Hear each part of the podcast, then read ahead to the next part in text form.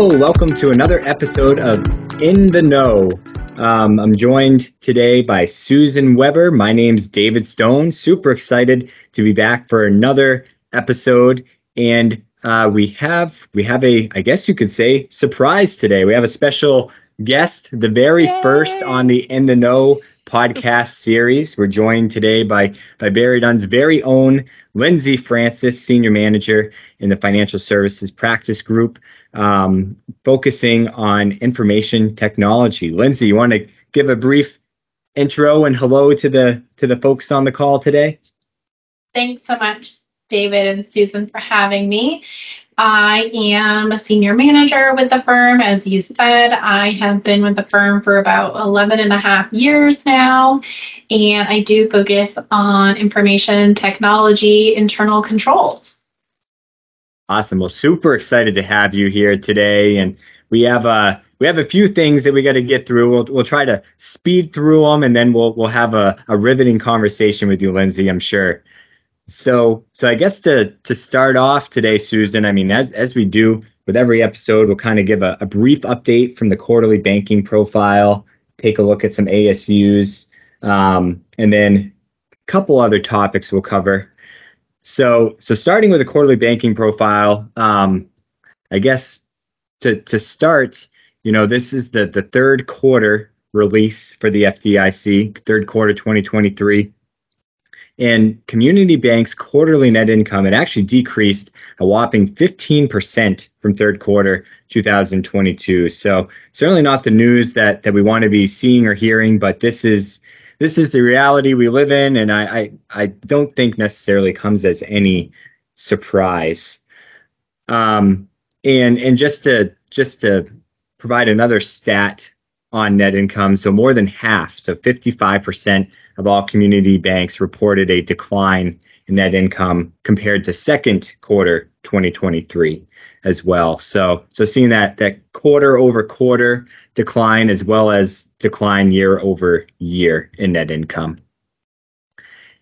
And and likely to no surprise, I, I found this stat, you know, just fascinating. But um, you know, that the yield on earning assets increased 21 basis points from second quarter 2023, but 110 basis points um, increase from a year ago, from a year ago. And then the, the cost of funds increased by 25 basis points from second quarter 2023, or 138 basis points from the third quarter 2022. So some some pretty pretty phenomenal numbers there, Susan. And, and again, we, we hear about it, we, we see it in the news, but you know sometimes numbers really put things into perspective. For sure. And I'm not sure I would um, want to say phenomenal when it comes to that cost of funds number, but um, sure, definitely, yeah. definitely something that um, we know that our banking partners have been um, struggling with, uh, not struggling, but just been facing, you know, challenges they've been faced with all year long. And um, we're starting to definitely see it play out in the data uh, for sure. Were there any other surprises or any other key points that you thought from that um, survey, that that quarterly banking update, David, that you thought were really important to highlight?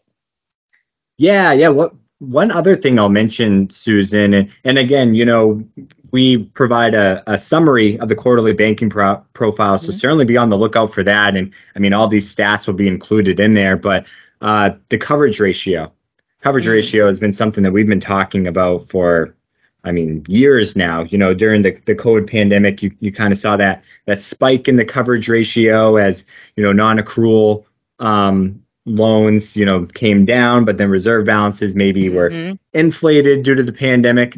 Um, well, that coverage ratio actually decreased 21% in third quarter 23 um, from from uh, second quarter 23 and, and 26% from third quarter 22. Now, I, I, should note this isn't necessarily because reserve levels are coming down. It's actually because non-current loan balances, you know, hence non-accrual loans um, balances are, are increasing. Hence, mm. hence the you know the compression on that uh, coverage ratio. So, so again, not necessarily because reserve balances are coming down, um, but we are seeing the coverage ratio decline, which is something we haven't haven't necessarily seen in in a while. Not at all. In fact, for for many quarters, we were tracking this increase. You know, as it was coming into um, adoption, because we were kind of thinking about what that might look like. And I know in a little while we'll talk a little bit about debt levels in the United States in general. But um, these trends, you know, definitely we have heard that there may be some stress coming, and maybe we're starting to see some some aspects of this. Probably still um, somewhat geographical in nature, I would say. You know, I've been talking to a lot of folks across the industry and in places in the U.S. and not everybody is being um, impacted in the same way. You know, that's that's pretty typically true. Um, so that doesn't necessarily mean the sky is falling, but it definitely is um, important that people stay on top of whatever it is that um, that's happening in their portfolios because they it, there is no doubt that some people are seeing a shift. For sure, for sure. Um, so so now you know I'll turn our attention to uh, just the accounting standards front. You know my my favorite topic. Uh, surprise, surprise, and you know again another another fairly quiet quarter from the FASB, the Financial Accounting Standards Board. They did issue one ASU on reportable segment disclosures. Um, however, this ASU is just for public business entities, so uh, you know a, a bit narrower of a focus than you know some of these larger ASUs that that cover every entity, regardless of public versus private. Um, but did just want to throw that out there, you know, for the public uh, companies on the call today, um, that that this ASU may impact your reporting of segment disclosures uh, going forward. So, so certainly, if there's you know if there's any questions or you want more info on that, definitely reach out to us either directly or via the the Ask the Advisor feature on on our website. I will just go ahead maybe and just mention, David, that I've had a lot of questions in the last few weeks about um, the new loan modifications oh, disclosure sure. and and that ASU that came out um, actually last year, right? It was 2022-02, I think yep, is the correct. reference. Yep. Um, and so that's in in full force now. So um, we may want to just link to this um, podcast at the end, um, the information that we provided um, earlier in the year on on those changes, so that people will have that as a reference because. Um, you know th- that's the one that did away with TDR accounting and and those language pieces, and I think people we're still seeing that um, some of that has not uh, fully been adopted yet by by institutions, and so just making sure that there's good clarity as we're coming up on year end disclosure and reporting. Yeah, that that that's a great point. You know, as we've started to, we meaning that the auditors here at BerryDunn have started, you know, working through our interim audit procedures and really uh, looking under the hood of these CECL calculations and trying to be proactive going into year end. Um, you're right. There's been a lot of discussion over the new loan modification rules and disclosure requirements, and, and rightfully so because it, it is a pretty significant change. Um, certainly overshadowed by by CECL and and that significant change, but um, still still a big change in and of itself. So um, yeah, we'll definitely provide a link. We have some great resources available on the website um, to help folks navigate those new requirements. Great, awesome. Another topic that caught my attention recently. Uh, FinCEN, the Financial Crimes Enforcement Network, they they recently provided an alert, and by recent I mean on November 22nd. Mm-hmm. Um, and this alert is in regards to the employee retention credit, specifically the fraud around the credit. And, you know, I mean, the, the ERC, as it's typically referred to, is, has been all over the news, um, not just in the accounting industry, you know, even just the, the, the, the popular news. Um, you know, as being ripe with fraud, unfortunately. And and you know, the FinCEN alert actually mentions that to date, the uh, IRS's criminal investigation division, uh, you know, said that they've they've seen or, or had 323 investigations involving more than 2.8 billion dollars of potentially fraudulent ERC claims. Um, and and that's you know so I mean that that's a huge dollar amount to start, but that's spanning tax years 2020 through 2023. So not only is it a huge dollar amount, but um, you know it spans several years, but it, it's a pretty it's a pretty small time period in the grand scheme of things that we've seen 2.8 billion dollars of potentially fraudulent claims. So um, why why does this matter to banks? You know, why why did FinCEN issue this alert? Well, what the alert does is it provides some red flags for banks to look out for um, in dealing with their their customers. Um, and I'm not going to go through all of the red flags. There's there's nine of them in total. Certainly check out the alert for the full list, and, and there's a bunch of other info as well within the alert. But you know, I, I did want to point out a few. So, you know, a red flag of ERC fraud could be that small business accounts receive an ERC check deposit that's maybe not commensurate with their um, with their business, whether that be you know their level of employees or volume of transactions. Um, another one is you know maybe there's an account that you have at your institution uh, where there's no other deposits in that account, but Treasury issued checks. Um, could that be a red flag? Uh, th- this alert indicates that that it, it would be a red flag. Then lastly, you know, maybe you have some dormant business accounts that suddenly receive an ERC check deposit. Um, that that's another red flag that that's mentioned in this alert. And again, these are red flags. Does not necessarily mean that this is definitely fraudulent activity, but these are things that institutions should be monitoring. Um, you know, in in the day-to-day monitoring activities that that you're partaking in. So just wanted to mention that. Um, again, relatively recent alert from FinCEN on the ERC.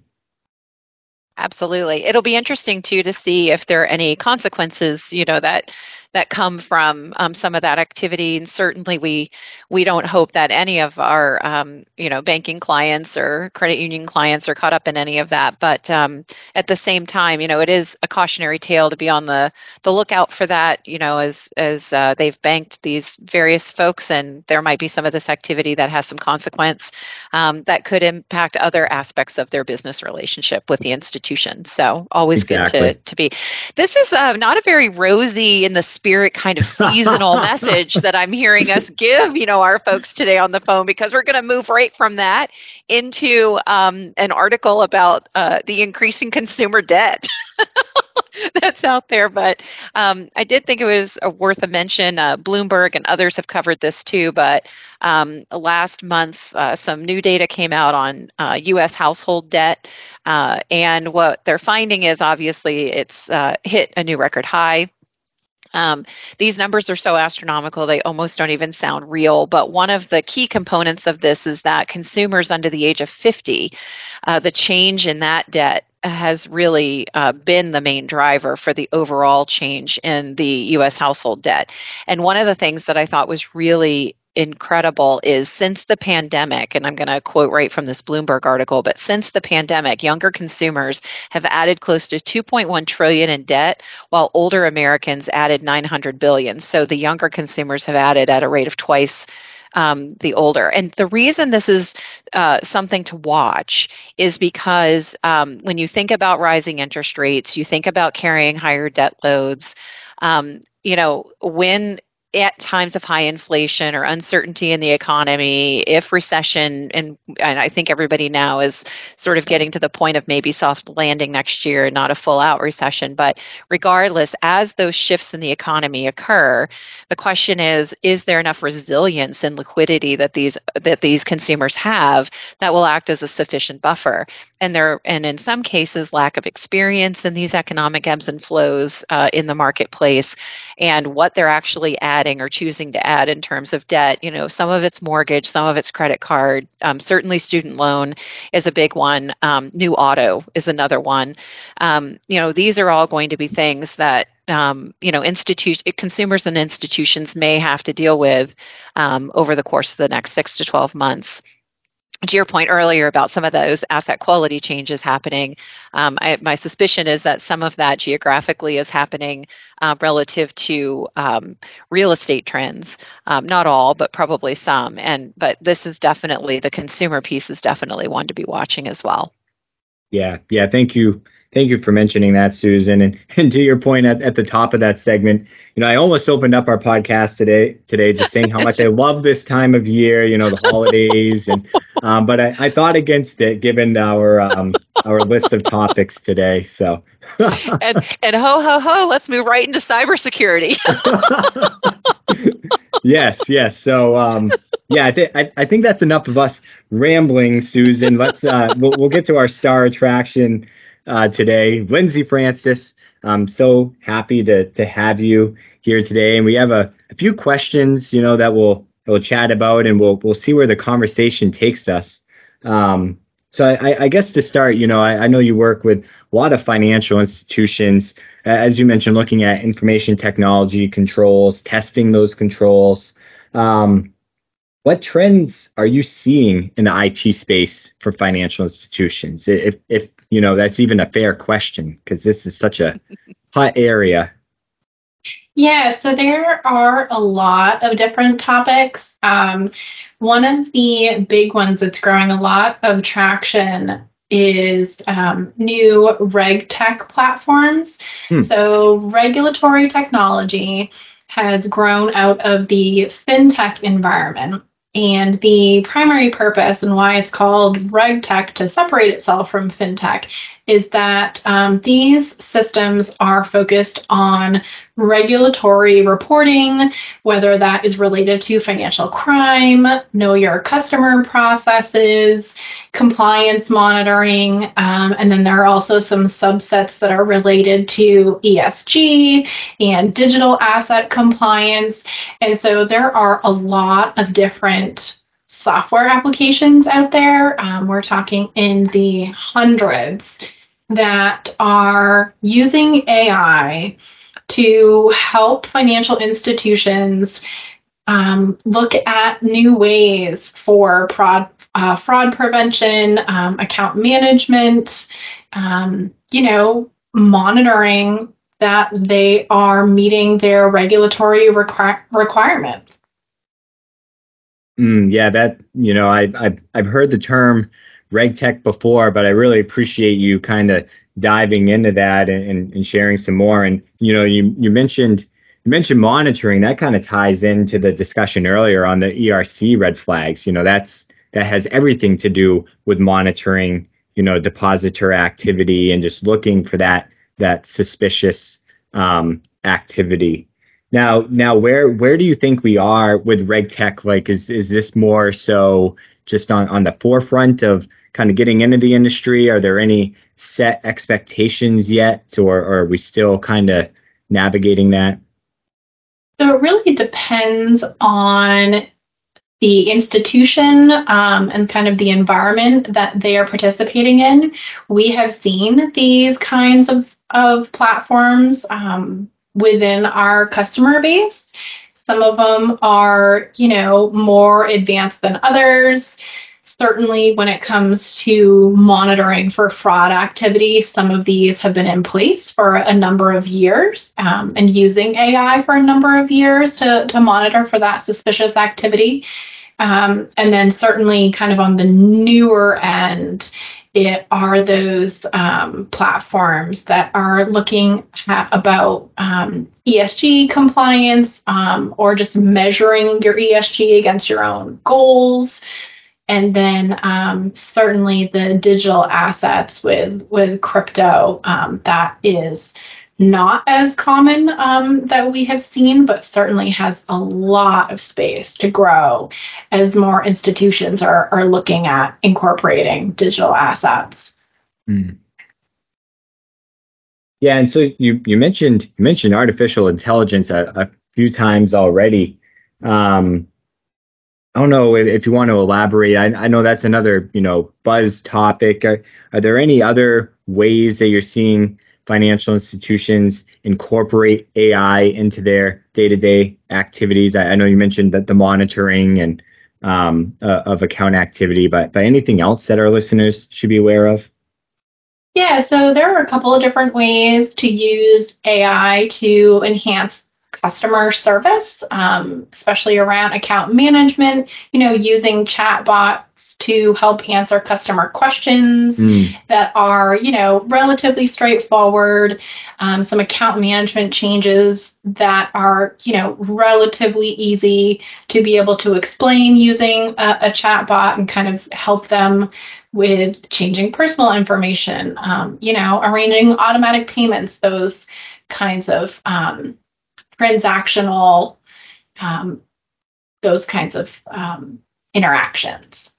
Yeah, yeah, I find that I find that fascinating. You know, that the use of chatbots and, and AI to to conduct some of these what seem to be basic, you know, transactions like you said you know just changing some some information on your account um yeah i i think that that's kind of the low hanging fruit and I, I can't wait to see what this blossoms into um, and how it's used by by financial institutions.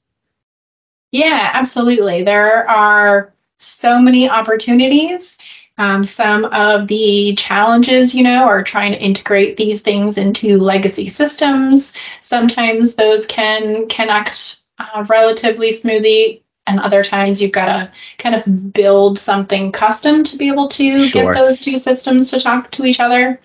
And then, of course, when you're talking about implementing new vendors, you always want to consider, you know, what are the due diligence uh, responsibilities on on the financial institution end to make sure that uh, these new vendors have good controls in place, especially around regulatory requirements. Mm.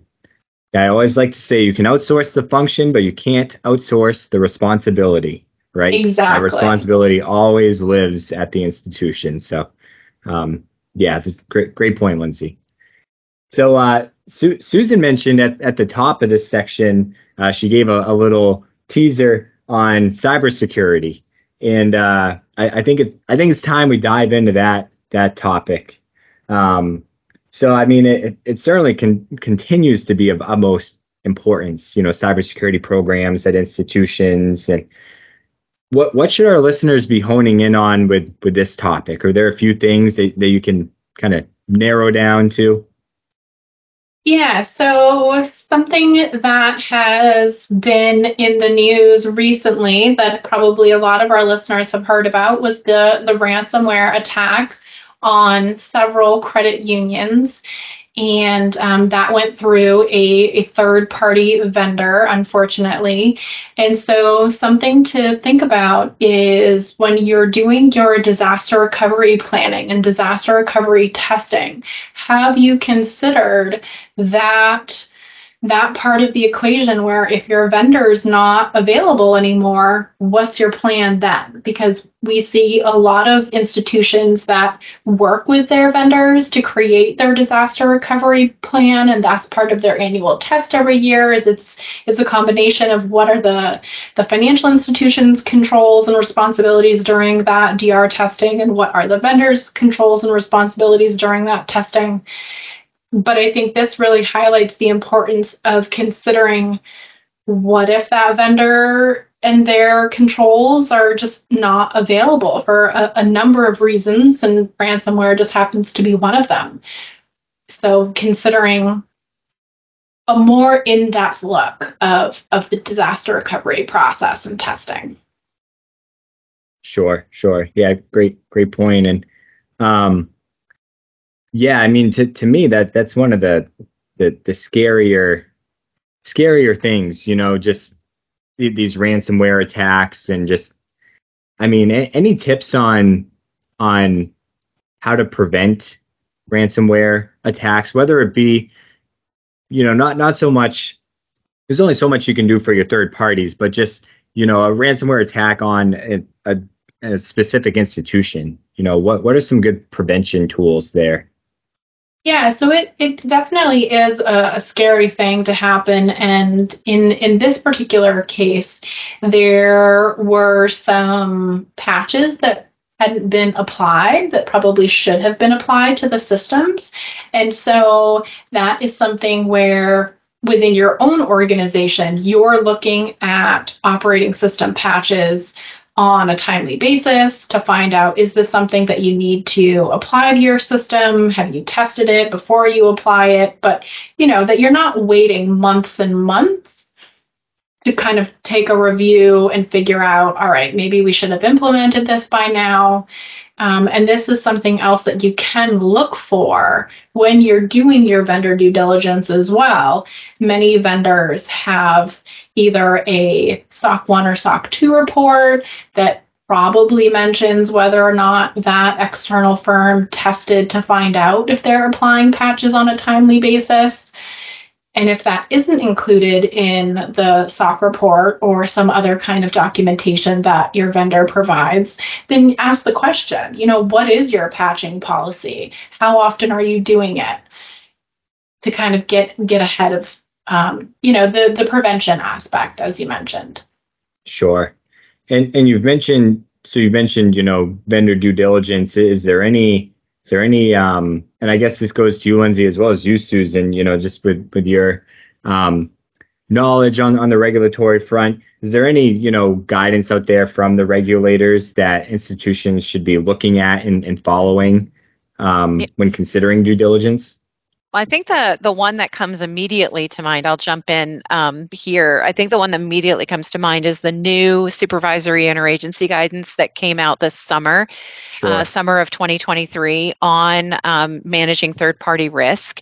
And what was really good about that guidance is it really um, talks through third a third party relationship life cycle, and there are five stages of that: planning, due diligence, and third party selection is item two. This falls squarely in my mind in that bucket. Yep, Three is yep. contract negotiation. Four is ongoing monitoring. I would imagine. I would also say an element of this falls squarely there. I I can see Lindsay shaking her head. Yes, unfortunately, our listeners can't, but I can see her smiling and saying yes. So I think though, and then the fifth one being termination, right? Because there may be situations that arise that you might want to, as part of your negotiation, your contract negotiation, say this is an immediate termination piece. You want to be careful that you've got another place to go when that happens. Um, but I would say, you know, for sure it's in the due diligence phase um, as part of your selection. There should be some really good, robust questions around that.